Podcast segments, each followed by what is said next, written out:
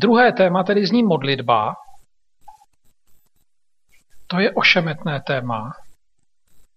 Kdybyste viděli, jaké množství literatury o modlitbě existuje, a měli jste ji přečíst do konce života, tak už se k vlastní modlitbě nedostanete.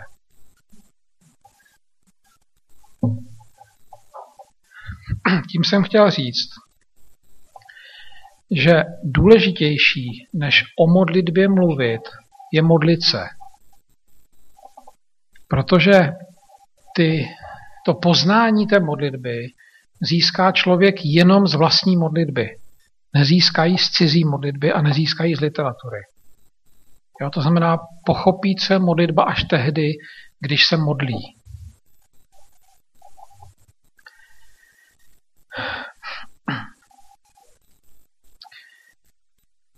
Traduje se v takovém tom lidovém pojetí, že modlitba je rozhovor s Bohem. Myslím, že to asi znáte, že se to takhle říká, ale naše zkušenost eh, o tom obvykle nesvědčí. Podle naší zkušenosti není modlitba rozhovor, ve kterém si dva partneři povídají. To znamená, jeden vždycky něco řekne, druhý poslouchá. A ten, kdo říká, ví, že ho ten druhý poslouchá. A pak ten, kdo poslouchá, začne mluvit a ten první zase poslouchá, že jo.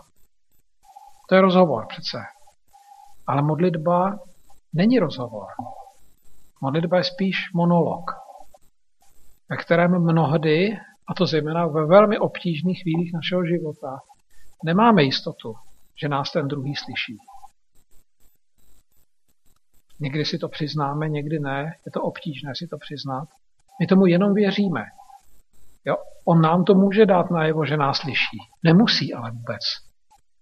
A je spoustu modlitebníků, kteří eh, jak si nemají objektivně jistotu, že by k ním, že by jejich modlitba k hospodinu dolehla.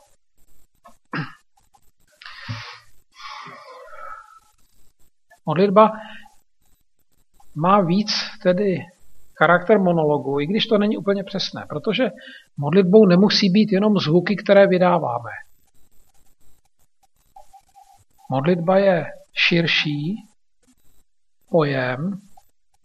Modlitbou se může stát i samotná myšlenka. Je rozdíl mezi tím, že k Bohu mluvíte v mysli, aniž byste vydávali zvuky. A nebo že se modlíte ve spánku třeba. Víte, že se modlíte a přitom nevydáváte žádné zvuky. A mezi tím, když ty zvuky vydáváte, je v tom rozdíl? Není. Je to nějaký způsob komunikace, který může být neverbální. A někdy člověk se nemůže modlit, protože to jeho trápení je tak těžké, že mu to prostě bere slova. Nejsou slova, která by mohl použít, aby to vyjádřil. A tehdy tu funkci modlitby třeba může plnit jenom to, jenom gesto, které člověk udělá, že si třeba před tím hospodinem lehne na zem a tím mu dává najevo, že se mu vydává. Rozumíte? Nebo že si před ním klekne. Takže i gesto může být modlitbou. Takže nemůžeme říct, že modlitba je monolog. Modlitba je nějaká forma kontaktu s hospodinem, nebo komunikace s hospodinem. Co nás k té modlitbě vede? Co podně té modlitby? Modlitba ve starém i novém zákoně obvykle je následkem nějakého hospodinova jednání, když to řeknu těmi náboženskými termíny, anebo nějakého, eh, nějaké konfrontace s něčím v životě, co nás přesahuje třeba s velkým trápením. Jo, to znamená, že je to reakce. Modlitba je reakce. To znamená, když to řeknu ještě jinak, modlitbu v nás vyvolává vlastně hospodin. Buď to tím, že mluví, tím, že nemluví, nebo tím, že po nás něco chce, nebo tím, že po nás nic nechce. Nebo tím, že nějak jedná a nám se to nelíbí, nebo tím, že nějak jedná a nám se to líbí. To je úplně jedno. Ale vždycky je to reakce na jeho podnět. Takže on je vlastně zdroj té modlitby on v nás také probouzí slova, která my v té modlitbě máme říkat. Protože máme jistě všichni zkušenost s tím, že jsme se dostali do situace, kdy jsme se chtěli modlit, ale nešlo to. A tehdy třeba nám moc pomohlo, když se někdo modlil s náma a za nás to řekl. A nebo když se někdo modlil za nás a my jsme věděli, že to nejsme sami. A nebo když jsme se mohli modlit modlitbu, kterou někdo se modlil před náma. Třeba v žalmu. A najednou jsme zjistili, teď to je přesně to, co bych tomu Pánu Bohu potřeboval říct. A v okamžiku, kdy to řekneme, tak se nám strašně uleví. I když se objektivně nemusí vůbec nic změnit. Takže tou modlitbou ze sebe něco dostáváme, ale my někdy nemáme slova, jimiž bychom to ze sebe dostali, takže si musíme pomáhat. Máme ve starém zákoně modlitební knihu. Žalmům se někdy říká modlitební kniha. Už od těch starých dob se skutečně používala, používaly ty žalmové texty jako slova, eh, která se nabízela lidem aby je používali, když budou potřebovat něco ze sebe vnitřního tomu Pánu Bohu vyjádřit a nebudou k tomu mít žádné prostředky. Takže se nebojte tyto texty, tyto texty užívat. Jo, hospodin, alespoň podle těch textů starého i nového zákona o modlitby stojí, očekává je, slyší je Dokonce prorok je definován jako někdo, kdo se modlí. První zmínka o prorokovi ve starém zákoně je zmínka, která je v Abrahamovském cyklu. A tam, když se dostane Abraham do úzkých eh, na oblasti, v oblasti působení krále Abimeleka, nechává svou ženu Abimelekovi a Abímelek dostane sen, ve kterému hospodin řekne, co jsi to udělal? Teď to přece je žena Abrahamová, na to ty nemáš právo. Abraham je můj prorok. On se za tebe bude modlit, abych s tebou naložil zle. Prorok je ten, kdo se bude modlit za někoho. Takže hospodin stojí, ví o modlitbách a stojí o modlitby. A mnohé hospodinové výroky jsou určeny právě k tomu, aby v nás modlitbu probudili. To znamená, aby nás přinutili ne jednat podle toho výroku, který je řečen, ale aby nás přinutili se o tom, co pán Bůh řekl, se s ním začít bavit. My jsme na to narazili na jeden takový výrok v sobotní škole u Joela, kde hospodin požaduje, abychom si roztrhli srdce a ne oděvy. Všimli jste si tam toho? Jenže to my nejsme schopni udělat přece. A nemůžeme obejít ten výrok tím, že řekneme, to je metafora. Tím bychom totiž řekli, on to ten pán Bůh tak vlastně nemyslí. To je jenom taková nadsázka. To je nebezpečná interpretace, když tohle řeknete. Protože pak najednou znejistíte a nevíte, jestli u jiných výroků, které pán Bůh řekl, to takhle myslí nebo ne. Co když to vůbec takhle nemyslí, jak to říká?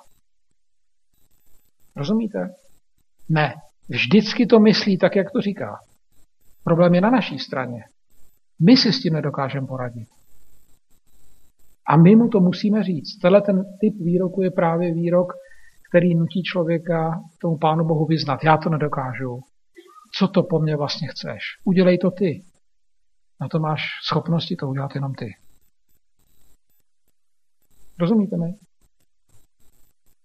Já jsem v té sobotní škole upozorňoval na příběh v Novém zákoně o bohaté mládenci, který často připomínám právě v této souvislosti. Ten bohatý mládenec se přijde k Ježíšovi zeptat, jestli ještě je něco, co by mohl vykonat, aby měl jistotu, že je božím královstvím.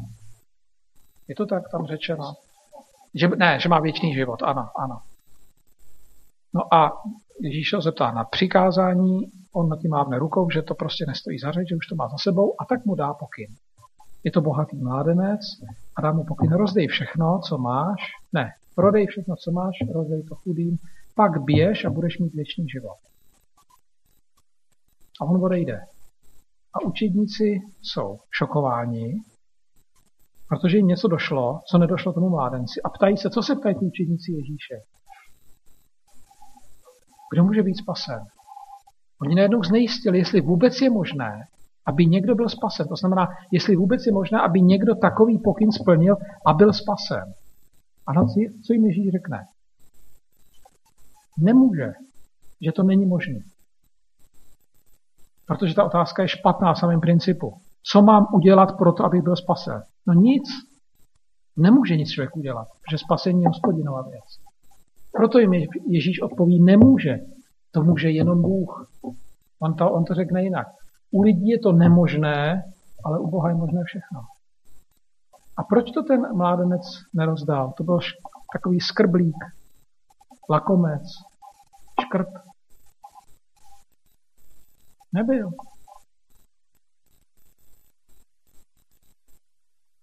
Jak on se, bohatý, on je mladý, je to mládenec, jak se dostal k tomu majetku svému? Jediná možnost byla dědit, protože tenkrát nebyly akcie, že jo? Takže jsem nemohl dostat jinou cestou k tomu. Zdědil ho od svého otce. Jak se k tomu ten jeho otec dostal? Dřel, jim ho rozmnožoval, ale předtím ho zdědil od svého otce. A jak se k tomu ten jeho otec dostal? Dřel a zase to zdědil. Já nevím, kolik generací to bylo dopředu, ale všichni dřeli. A teď přijde Ježíš a řekne, všechno, co ty tvoji předkové vydřeli, ty prodej. Rozdej to chudým. Jsou různé skupiny chudých. Některé skupiny chudých jsou takové, že okamžitě vložený majetek promění v chlast a spotřebují. Kvůli tomu se ti předkové dřeli, aby jejich potomek ten majetek takhle rozfofroval a znehodnotil veškerý jejich úsilí. Je to možné udělat to takhle? Znamenalo by to, že je dostatečně zbožný, tím činem by se profiloval jako někdo, koho pán Bůh musí teda do toho božího království vzít. Nebo by se ukázal jako velmi špatný hospodář, který vůbec neumí s tím majetkem, s tím hospodářstvím nakládat tak, jak se nakládat má. Pomeňte si na podobenství o hřivnách. Co by tím dokázal? Co měl udělat vlastně? Co to po něm Ježíš chtěl, aby udělal? To, co udělali ty učedníci potom. Začít se s tím Ježíšem bavit. Co to po mně chceš? Tohle já nemůžu udělat. To znamená, aby pochopil, že tu hodnotu nemá ten jeho čin, ale ten rozhovor nebo ta komunikace, ke kterému ten pokyn měl vést.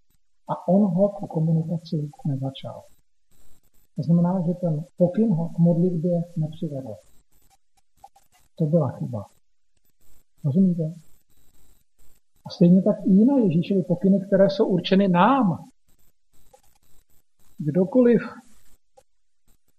kohokoliv z vás bude pohoršovat ruka, tak si ji utněte, řekne Ježíš. Jak my to rozumíme? Jako metafoře. To znamená tak, že on to ten Ježíš vlastně také nemyslí.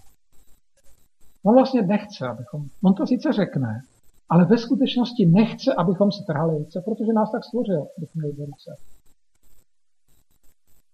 Takže buď to si znovu dělá srandu, anebo jeho slova nemají ten význam, který jim dává. A to je strašně nebezpečný. Mají pak jiná jeho slova ten význam, který jim dává. Takže pořád jsme ve stejném problému a chci, chtěl jsem tím jenom ilustrovat to, že hospo, mnohé hospodinovy podněty nebo Ježíšovy podněty jsou určeny k tomu, aby, nás, aby v nás vyvolali potřebu se s ním bavit, mluvit na něj, říct mu to, jak si přiznat svou neschopnost, svou slabost. Přiznat potřebu pomoci od něj, požádat ho o tu pomoc. O to on stojí, o ten vztah s náma. On z nás nechce mít roboty, do kterých vloží program a oni budou jenom fungovat. Jo? Pro něj jsme lidé, se kterými on komunikuje a od nich taky komunikaci očekává. Takže modlitba je existenčně, existenciálně nesmírně důležitá. A teď. V Novém zákoně máme tři texty, které chci zmínit na závěr toho svého povídání k modlitbě. Jako takové podněty pro vaše, jako takovou inspiraci pro vaše modlitby. Ale ještě než je zmíním, tak jenom chci eh, říct, že ve starém zákoně je termín modlit se odvozen od slovesa, které znamená padat. Modlitba je řeč, která do člověka spadla. Jo? To znamená řeč, která není moje vlastní, ale je to řeč, kterou prostě ve mně vyvolal hospodin. Spadla do mě, jakoby z hospodinova přičinění. Tohle to přesně, tohleto starozákonní pojetí modlitby přesně vyjádří apoštol Pavel v epištole Římanů v 8. kapitole 26. verš. Také duch přichází na pomoc naší slabosti. Vždyť, a teď poslouchejte dobře, ani nevíme, jak a za co se modlit. My nevíme, jak a za co se modlit. To je konstatování, to není obvinění. Jo? To je naše situace. My nevíme, jak se modlit a za co. Ale sám duch se za nás přimlouvá nevyslovitelným lkáním. Modlitba je tedy dílo Ducha Svatého, to je řeč Ducha. To není výplot našeho intelektu, protože my nevíme jak a nevíme za co. Tak. A teď ty tři texty, které jsem chtěl zmínit. První tesalonickým list Pavla do Tesaloniky v páté kapitole má v sedmnáctém verši kratoučký pokyn. Neustále se modlete. Znáte ho? Neustále se modlete. Ne každé ráno půl hodiny. Ne, když vám, když vás to napadne, ale neustále se modlete, požaduje apoštol Pavel. To je taky nad naše schopnosti. Teď přece musíme spát a jíst, bavit se s přáteli a pracovat. Jak teda plnit tento pokyn? Jo, hospodin, mohli bychom říct, že hospodin od nás očekává trvalou komunikaci, setrvávání trvalé komunikaci s ním. Ale jak to udělat? Na to není samozřejmě žádná rada, ji nebudu ani dávat. To je jeden z takových příkazů, které jsou vlastně skrytými podněty k té modlitbě. Tady nás to vlastně nutí uvědomit si, že na to nemáme, že nejsme schopni to realizovat a že k tomu, abychom to mohli realizovat, potřebujeme hospodina. Jo? Druhý text, Marek, 11. kapitola, 22. až 20. čtvrtý verš v králickém znění. Ta Ježíšova ilustrace o tom, o té hoře, nebo o slovech k hoře, o pokynu hoře, aby se vrhla do moře, ta je ilustrací k modlitbě. Jo, on tady říká, takovýhle efekt budou mít vaše modlitby. Nebo takovýhle efekt může mít modlitba. Nebo takovouhle potenci. Jo? Takovýhle náboj má modlitba. Modlitba je silná řeč. Jo? Funguje, jako byste řekl, jako byste přikazovali hoře, aby se vrhla do moře a ona vás poslechne. Ta ilustrace je absurdní a iracionální. Protože my žádnou takovou zkušenost nemáme, že by zvuk našich slov přinutil horu, aby nás poslouchala a udělala to, co po ní chceme. Jo, to nejde, prostě to z naší zkušeností nějak nesouvisí. Ale přesto Ježíš řekne, že ta modlitba takhle funguje. Že nadpřirozené skutečnosti nastartuje. Kdy? A to je na začátku toho textu. Ekumenická Bible má mějte víru v Boha a tady je mějte víru Boží. Víra Boží je víra Boží. To znamená víra, kterou věří Bůh. Ne víra vaše. Ne víra v Boha. To je špatně tady. Kralická to překládá tady úplně přesně. Jo? Protože tam nejde o to, jak věříte vy, ale jak Bůh věří ve vás. Pokud je to Bůh, kdo věří, tak slova, která vy v modlitbě pronesete, mají tuto razanci. Takže to není podněcování k nějakému náboženskému výkonu ve vlastní síle. To je spíš výzva k naprosté odevzdanosti se hospodinu. Tam, aby se hospodin ujal našeho života. A modlitba funguje tehdy, když hospodin je pánem našeho života a když je pánem i našich slov, která v modlitbě říkáme. Když mu předáme i naše slova, která v modlitbě říkáme. A k tomu právě je text, který zmíním jako třetí, a to je text z Lukášova Evangelia z 11. kapitoly. Podle mého soudu je to nejzásadnější sdělení o modlitbě, které na stránkách Bible máme. Lukáš 11. kapitola. Budu číst eh, první dva verše. Jednou se Ježíš na nějakém místě modlil. Když přestal, řekl mu jeden z jeho učedníků, pane, nauč nás se modlit, jako tomu učil své učedníky i Jan. Ježíš jim odpověděl, když se modlíte, říkejte. A pak jim nadiktuje, co mají říkat. Všimli jste si někdy toho úvodu? Je jenom u Lukáše, není u Matouše. A co v tom úvodu je řečeno, v tomto úvodu? Že se Ježíš modlí. A že se modlí velmi zvláštním způsobem. A sice tak, že probouzí chuť modlit se u učedníků, kteří jsou v jeho blízkosti. To znamená, jedná tak, jak jsme dopoledne si povídali o těch slovesech v tom přísloví. To znamená, vyvolává v nich tu potřebu, strhává je k tomu. Oni, když ho slyší se modlit, tak najednou mají potřebu se taky modlit. Ale oni zjišťují, že to neumí. To je velmi zvláštní, protože ty učedníci jsou zbožní muži, kteří jsou vychováváni v náboženské tradici. To znamená, od mládí chodí do synagogy a modlit se umí. Oni se modlí přece. Jak to, že v Ježíšově blízkosti zjistili, že neumí nic? A jak to, že teprve teď v nich vznikla potřeba umět se modlit? Když se uměli modlit předtím, rozumíte? No protože v nich tu potřebu probudil ten Ježíš svou modlitbou. On je svou modlitbou rozmodlil. Přestože oni už se modlili. Ale pokud zjistili, že teď nic neumí, co to bylo, co dělali předtím? Byly to skutečně modlitby? Asi ne, když chtějí, aby je to Ježíš naučil.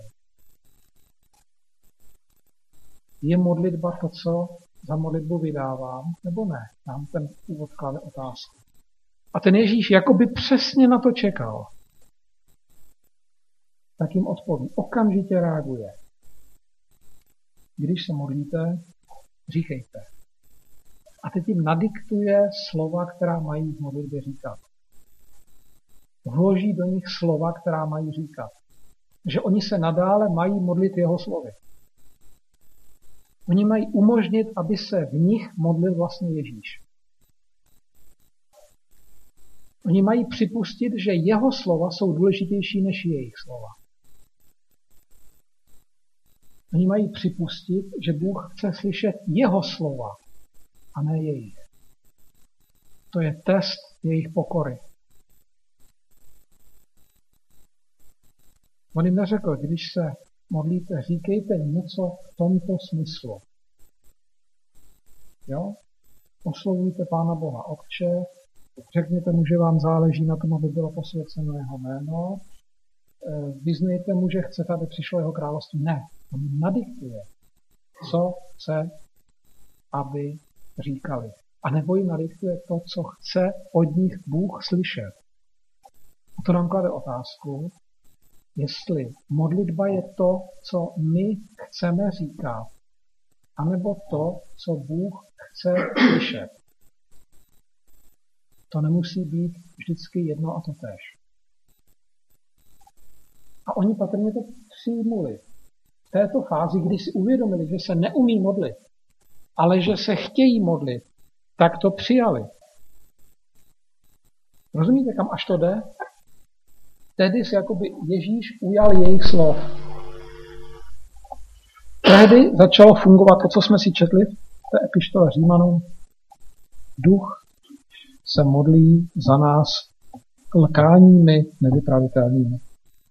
On jim vlastně řekl, že teď je to v jeho režii.